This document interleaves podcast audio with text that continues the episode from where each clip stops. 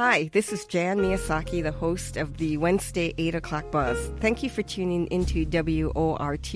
If you like what you're hearing, please consider making a donation at wortfm.org slash donate.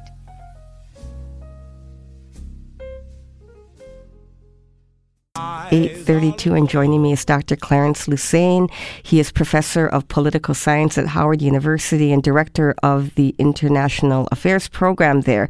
He's also emeritus professor at American University. Um, Dr. Lusane is the author of many books, including Black History of the White House and No Easy Victories, Black Americans and the Vote. And I'll be talking with him about his forthcoming book, $20 in Change Harriet Tubman versus Andrew Jackson and the Future of American democracy. In his new book, uh, Clarence Lusane takes stock of the millions of, of Americans who have mobilized for and against honoring Harriet Tubman by enshrining her image on money and places that debate within the ongoing struggle to realize a democracy in which her emancipatory, inclusive vision prevails. I'm glad to have Clarence Lusane on. Good morning, Clarence. Great, great to have you on this morning. Good morning, Jan. Great to be with you as always. Hey, you know, I was thinking, I think I had you on um, WORT a year ago at this time, and then shortly thereafter, a couple of weeks after January 6th, it has been a crazy year, 2021. Before getting into what you're looking at in your book, and it's really about all of this struggle going on in America right now, you know, it's been a crazy year since January 6th. What's your what's okay. your take home thoughts? No, it's been intense, and so the book uh, and and many others have been writing that the uh, erosion of democracy in the U.S., which was already limited in many different ways, uh, has accelerated, and we're at a very uh, important tipping point, and it's really critical that the movement for democracy merges with the other social justice movements, and that's that's pretty much what the book is about. But we're not out of the woods by any stretch, and unless there's accountability and uh, essentially uh, punishment for the uh, what happened on January 6th, but everything leading up to it and what's happened since, then it will be repeated uh, with uh, more uh, urgency than ever. So the, the, so people that are defying the subpoenas to I, I, guess they're subpoenas to come before the committee or folks who are just uh, ignoring it. I mean, you, I, I, guess I, what what what next? I mean that that's that that lack of any kind of respect for the Congress's authority, right? Yeah, so there are remedies, uh, principally the Department of Justice. So if Congress refers someone uh, to the Department of Justice for their defiance, then it becomes the responsibility of the Justice Department to enforce the law, and it becomes a a very big problem uh, if that's not done. And we know that under four years of Trump, there was complete impunity, uh, not only because Trump controlled the Department of Justice and uh, under Jeff Sessions and Bill Barr. They simply were not going to uh, to do what they needed to do. But also, Congress was under control of the Republicans, and so those accountability mechanisms simply did not work. But under the Democrats, uh, they cannot repeat that, or in effect, you just created a system where uh, you can get away with uh, insurgency and sedition. You know the um, so that that we're we're we're we're looking at that. We see um, in 2021 the the conviction of the murderer of George Floyd. Um, we so we we're we're looking at a voting rights act that you know is in limbo. What do you think about that? Yeah, so voting really is uh, in uh, the whole uh, idea of giving people uh, full access to voting, uh, of course, has been a central struggle of African Americans and others, uh, you know, going back centuries, basically. Uh, so that has been never ending. And there were steps made along the way, uh, particularly the 1965 Voting Rights Act, uh, the Help America Voting Act. Uh, there have been other uh, advances, the uh, constitutional change, for example, that lowered the voting age to uh, 18. So there have been advances, but there's always been opposition. And what we have seen is the uh, rise, and in many ways, success of that opposition to repress the vote through voter suppression. We're seeing it through gerrymandering, but also uh, in terms of uh, conservatives taking over uh, election systems at the state level through the Secretary of State, through uh, positions as Attorney General, through uh, other lower level but important uh, roles in, in election. And so there's an all out assault on the uh, right to vote. And there has to be a all out response. And we just have not seen that uh, so far, and it really has to be a push on uh, the Democrats and on Joe Biden again. And at in, in the positions they're in, uh, there are things that can be done uh, that have to be done. But we're uh, in a moment where the ascension of white supremacy, white nationalism, uh, these militias are really challenging uh, everything that we've fought for um, and, and all of the victories that we won. Was the was the um, the justice for George Floyd was that? Do you think that was a, a true change moment? Uh, you mean the the proposed legislation? Well, well, actually, good point. Just, just the, the, the conviction the of um, the person, the the officer that that killed him. Oh, Chauvin. Yes. Uh, so that uh, it was an important uh, individual uh, victory, but uh, it was limited, and it uh, happened, in fact, in contradiction of what normally happens. But you know, the the filming of what happened, you know, there were a lot of things that worked in favor of a conviction. in part, Keith Ellison being the Attorney General. Yeah uh, and making sure that you know things were in place to to make that happen. That does not exist around the country. And the Kyle Rittenhouse uh, case, yes. for example, is more what happens, uh, and we've seen that time and time again, where uh, individuals have gotten away, whether police officers or basically individual uh, white nationalist vigilantes uh, have gotten away with it. So the conviction in the George murder of George Floyd and the conviction in the murder of uh, Ahmaud Arbery uh, were really, really important. Uh, but they were also uh, exceptions, and we need uh, strong laws. The George Floyd uh, Policing in America Act, yes. uh, which died in the U.S. Yeah. Senate, uh, you know, would have been a step. It, there was, you know, lots of uh, shortcomings in that bill, but it would have been a mo- uh, major step if it uh, would have passed. You know, yeah, it's it, the the the, I, the new book, twenty dollars um, and change. Can you tell folks, you know, what what you were wanting to tell the story of? So the book is in two parts. Uh, the first, and uh, it grows out of the decision in 2016 by the then Obama administration to place uh, Harriet Tubman uh, on the front of the $20 bill uh, in, place of Andrew Jackson, who, by the way, was going to be moved to the back. Uh, but we can talk about that in a minute. Uh, and uh, there were changes also going to be made to the $5 bill uh, and to the $10 bill.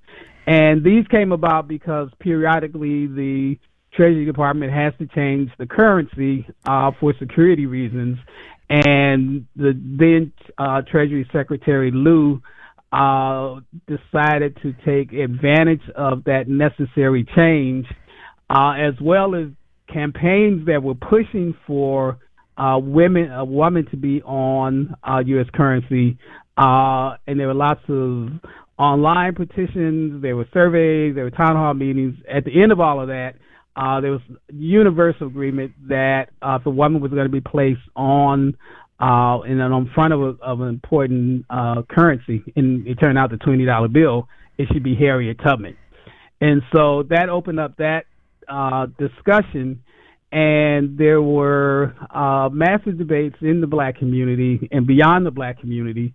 And so what I try to do in the book is to capture the importance of those debates. Uh, and the first part looks at Harriet Tubman and reminding people of what her contributions were beyond just helping people uh, escape from slavery. Uh, that's how she's basically known that she escaped herself in 1849, and then she went back countless times uh, and rescued other people and uh, never lost anybody. She was never captured. Uh, but beyond that, she was uh, uh, involved in the Civil War on the Union side, and she was a scout, she was a spy, she was a cook, she was a nurse, uh, and she was the first woman to lead a military raid. She led a raid down the Combahee River uh, in South Carolina and freed over 700 uh, people who were enslaved. And then beyond that, uh, she was also active in the suffrage movement and advocated for women's rights, for the rights of the poor, uh, for the rights of people who are infirm. So all of that is to remind people of her unique contributions to the country, and uh, we can't honor her enough. And on the other hand, there's also a chapter on Andrew Jackson to uh, dispel all of these myths. As as a lot of your listeners probably know, uh, Andrew Jackson was uh, Donald Trump's favorite president, uh, and it makes sense because he was a butcher and he was a racist. Uh, his uh, direct involvement in massacres of Native Americans and Black people is well, well, well documented. so whatever people think about Harriet Tubman being on the 20, uh, it's pretty clear that Jackson should not be. Uh, so all of that's sort of to set the context, but then it's to uh, look at the discussions around racial and social justice and gender equity around COVID 19, the uh, George Floyd uprisings in the. U.S. and around the world, uh, and the movement to take down monuments and change the names of uh, buildings and schools and, and other things that are named after white supremacists and segregationists. So w- once um, President Obama uh, had had announced that Harriet Tubman would be on the twenty dollar bill, like what happened? What what was the reaction to that? Uh, so the reaction went in uh, both directions. So there were uh, and are uh, African Americans who were opposed. Uh, they weren't opposed to Harriet Tubman, but many felt that, or some felt that, her being on the twenty dollar bill uh, was uh, exploitation. Uh, that it was uh, an uncomfortable position given that she had been enslaved and had basically been uh, like people who were enslaved, a commodity uh, who was mm. bought and sold. Uh, and so there was, uh, and and many people felt that it was uh, empty symbolism that it was going to be performative anti-racism. Uh, this is in, all in the black community, uh, but overwhelmingly there were in the black community support. Uh, there were polls that were done, surveys. Uh, 80% plus of the black community uh, loved the idea, thought it was important that she, that she would be honored and you saw it on Twitter and Facebook and you know many other ways in which uh, overwhelmingly within the black community. Uh, on the uh, white side, um, uh, to the degree there were surveys, it was much much less. And then once you looked at conservatives and you looked at Trump supporters, it was pretty much a no. Uh, and so that you know set, set up, and for reasons that had everything to do with racism, sexism, and and everything else horrible uh, you can imagine. Uh, and to to the degree possible, Trump basically slow walked. Uh, and clearly, if he had uh, stayed in the second term, uh, would have killed the idea uh, altogether. So what they ended up doing was delaying the production of the twenty dollar bill uh, in part, it was delayed just out of it takes a while to put in all the security and make all the changes. So uh, it wasn't going to happen in Trump's first term uh, anyway. Uh, but it should be far enough down the road, uh, and the projection that it will come out around 18, I mean, uh, 2029 or 2030, uh, should be uh, basically unstoppable. Uh, but again, I would not bet if, for whatever reason, Trump was able to become president again, uh, he would stop it in a second. So, what's the story on both being on the twenty dollar bill? And I don't think she'd like Harriet Tubman would like to have Andrew Jackson on her back. right. So the other part of this is there was also a decision to move Andrew Jackson to the back of the bill. So uh, I think that that's not settled and there's still the possibility to uh, to make that not happen. Uh, there were uh, there was a group called Women on Twenties. Uh, there were other advocates who fought for her for Harriet Tubman to be on the front of the bill, uh, but did not necessarily address uh, the issue of Jackson being on the back. So that's still an, an effort, and I've you know uh, written letters and talked about it uh, Jackson should be removed overall. And so hopefully uh, the book will remind people of what a horrible person uh, Andrew Jackson was. Uh, the man committed genocide, uh, and so he should he should not be on you know he should not be honored on a twenty dollar bill at all, any bill for that matter. You know, um, wh- why are these these uh, why is this important? You know, why are these are symbols, right? Why, why is it important? I I know um, earlier in the month, uh, the um, there was a case in Tennessee. Um, still, uh, an African American defendant uh, judged by an all white jury uh, in a jury room that has the portrait of um, Jefferson Davis um, wins a new trial because of all of these symbols. Right. So uh, so symbolism, uh, I argue, is important and is not separate from uh, substantive changes that have to happen. So it isn't just about getting these symbols, yeah. uh, but it's also understanding the way in which symbols facilitate uh, systems of dominance and oppression. And so the there's it's there's a reason why buildings are named after segregationists and people who fought uh, uh, for the South in the Civil War, Confederates, and uh, because those symbols were telling a narrative about the country uh, that reinforced the uh, racial and gender and other inequities uh, that exist.